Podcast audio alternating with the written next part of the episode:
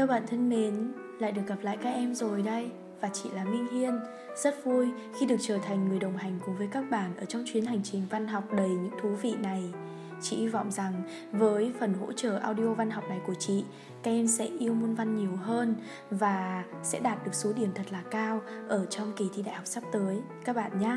Các em thân mến, chị vẫn còn nhớ nhà thơ Thu Bồn đã từng viết trong tác phẩm của mình: con sông Dùng rằng con sông không chảy, sông chảy vào lòng nên Huế rất sâu.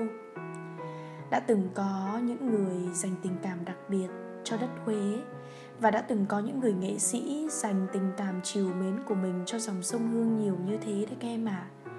Nhà thơ Thu Bồn không phải là ngoại lệ.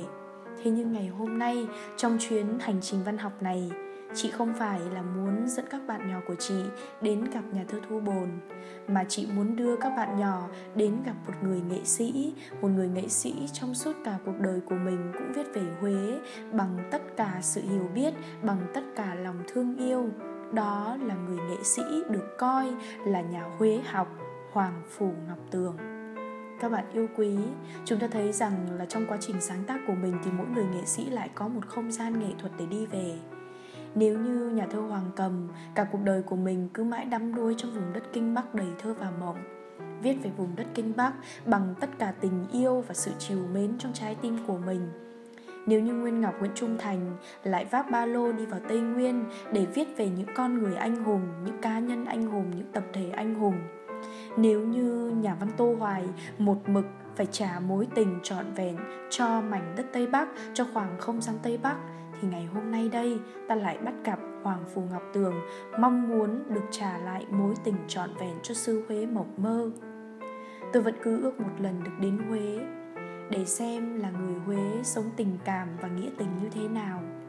Tôi vẫn cứ ước một lần được đến Huế để xem nơi đây ân nghĩa như thế nào, mảnh đất này dịu dàng ra sao mà lại đề thương đề nhớ cho những người nghệ sĩ nhiều đến vậy. Tôi vẫn ước được một lần đến Huế để đứng lặng mình trước sông Hương, suy ngẫm về những điều đã qua và đọc lại những trang văn của Hoàng Phủ Ngọc Tường. Ngày hôm nay, tôi sẽ dắt tay các bạn đến Huế để gặp Hoàng Phủ Ngọc Tường và gặp dòng sông Hương, các em nhé. Hoàng Phủ Ngọc Tường sinh ra ở thành phố Huế, nhưng quê gốc lại ở làng Bích Khê Triệu Long của tỉnh Quảng Trị.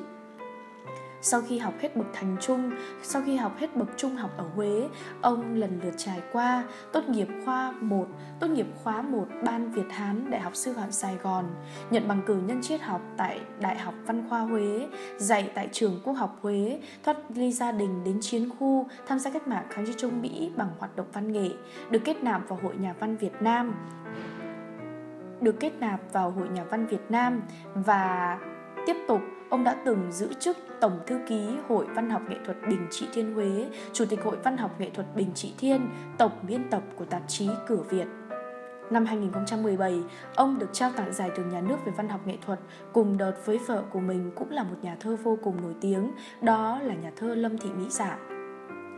À, chúng ta có thể thấy rằng là sự nghiệp văn học của Hoàng Phủ Ngọc Tường thì ông là người làng cây viết có sở trường đặc biệt về thể bút ký, tùy bút. Nét đặc sắc trong sáng tác của ông là sự kết hợp nhuần nhuyễn giữa chất trí tuệ và chất trữ tình, giữa nghị luận sắc bén với những suy tư đa chiều, được tổng hợp từ vốn kiến thức phong phú về triết học, về văn hóa, về lịch sử, về địa lý. Hoàng Phủ Ngọc Tường không chỉ là nhà văn mà còn là nhà thơ. Có người nghĩ rằng trong sự nghiệp sáng tác của ông, văn mới là chính, thơ là phụ và những thứ thơ là phụ và chỉ là những thứ thuộc về tay trái. Nhưng hình như không phải là như thế.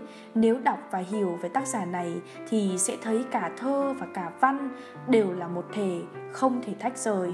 Trong vì thế chúng ta không nên có sự phân biệt nào giữa tất cả những tác phẩm mà Hoàng Phủ Ngọc Tường để lại. Cả thơ lẫn văn của ông đều là thứ thiệt trong đời sống văn học nghệ thuật. Khác nhau là ở chỗ văn thường ưa vui vẻ, ồn ào, còn trong thơ lại cần một chỗ thật tĩnh mịch trong không gian và trong tâm hồn. Hoàng Phủ Ngọc Tường gọi đó là căn nhà ở đời của thơ. Có thể thấy rằng là trong sự nghiệp sáng tác của mình thì Hoàng Phủ Ngọc Tường đã để lại rất nhiều những tác phẩm hay, đã để lại rất nhiều những tác phẩm hay và ngày hôm nay đây chúng ta được học một tác phẩm rất nổi tiếng của Hoàng Phủ Ngọc Tường, đó là Ai Đã Đặt Tên Cho Dòng Sông. Tôi vẫn còn nhớ có rất nhiều những người bạn đồng nghiệp của Hoàng Phủ Ngọc Tường thì đã đưa ra những nhận định về nhà văn này. Nhà thơ Hoàng Cát có nhận định Hoàng Phủ Ngọc Tường có một phong cách bút ký văn học của riêng mình. Thế mạnh của ông là tri thức văn học, triết học, lịch sử, địa lý sâu rộng. Gần như đụng đến vấn đề gì, ở thời điểm nào và ở đâu thì ông vẫn có thể tung hoành thoải mái ngòi bút được. Nhà thơ Ngô Minh cũng đã từng nhận định về Hoàng Phủ Ngọc Tường. Hoàng Phủ Ngọc Tường là một trong số rất ít những nhà văn viết bút ký nổi tiếng ở nước ta vài chục năm nay. Bút ký của Hoàng Phủ Ngọc Tường hấp dẫn người đọc ở tấm lòng nhân văn sâu sắc, trí tuệ uyên bác và chất huế thơ huyền hoặc, quyến rũ. Đó là những trang viết tài hoa, tài tử, tài tình. Thật ra, bút ký của Hoàng Phủ Ngọc Tường chính là những áng thơ văn xuôi cuốn hút người đọc. Thơ của Hoàng Phủ Ngọc Tường là vẻ đẹp của nỗi buồn hoài niệm, những day dứt triết học, từ sâu thẳm thời gian, sâu thẳm đất đai vọng lên trong tâm khảm người đọc. Nhà thơ Nguyễn Trọng Tạo cho rằng Hoàng Phủ Ngọc Tường, thơ của Hoàng Phủ Ngọc Tường thấm đẫm triết học về cái chết, thơ anh buồn, nỗi buồn đứt ruột, đấy là thơ của cõi âm. Chúng ta thấy rằng đây là một trong những nhận xét hoàn toàn xác đáng, đúng không ạ? À, có thể thấy rằng là Hoàng Phủ Ngọc Tường trong suốt cuộc đời của mình dường như là bị ám ảnh bởi hoa. Điều đó dù cho cuộc đời lận đận những ngày tù cộng với những năm tháng buôn ba khắc nghiệt của chiến tranh thì vẫn không tước đoạt nổi. Ông đã viết rất nhiều về hoa, đặc biệt là ông bị ám ảnh bởi sắc diện phù dung, tức là những cái loài hoa mà bèo bọt ấy, những cái loài hoa bèo ấy, được không ạ? Trôi nổi trên những dòng sông. À, bây giờ thì chúng ta sẽ cùng nhau bước sang tác phẩm tiêu biểu nhất trong sự nghiệp sáng tác của Hoàng Phủ Ngọc Tường. Đó là ký Ai Đã Đặt Tên Cho Dòng Sông của Hoàng Phủ, đúng không ạ? Chúng ta thấy rằng là có rất nhiều những tác giả đã viết về dòng sông Hương.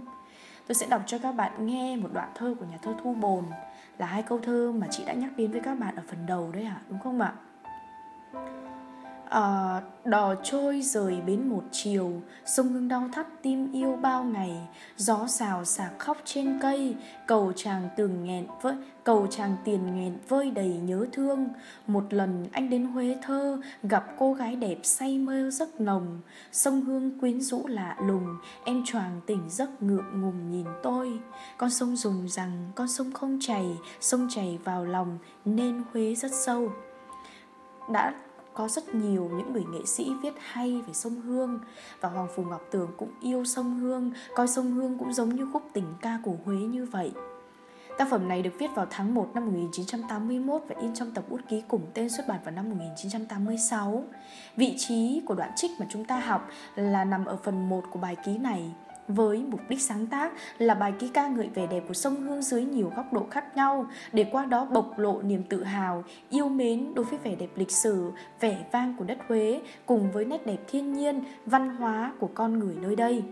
Tác phẩm cũng chính là sự thể hiện cho tài năng của Hoàng Phủ Ngọc Tường, nét đặc sắc trong nghệ thuật viết ký của ông.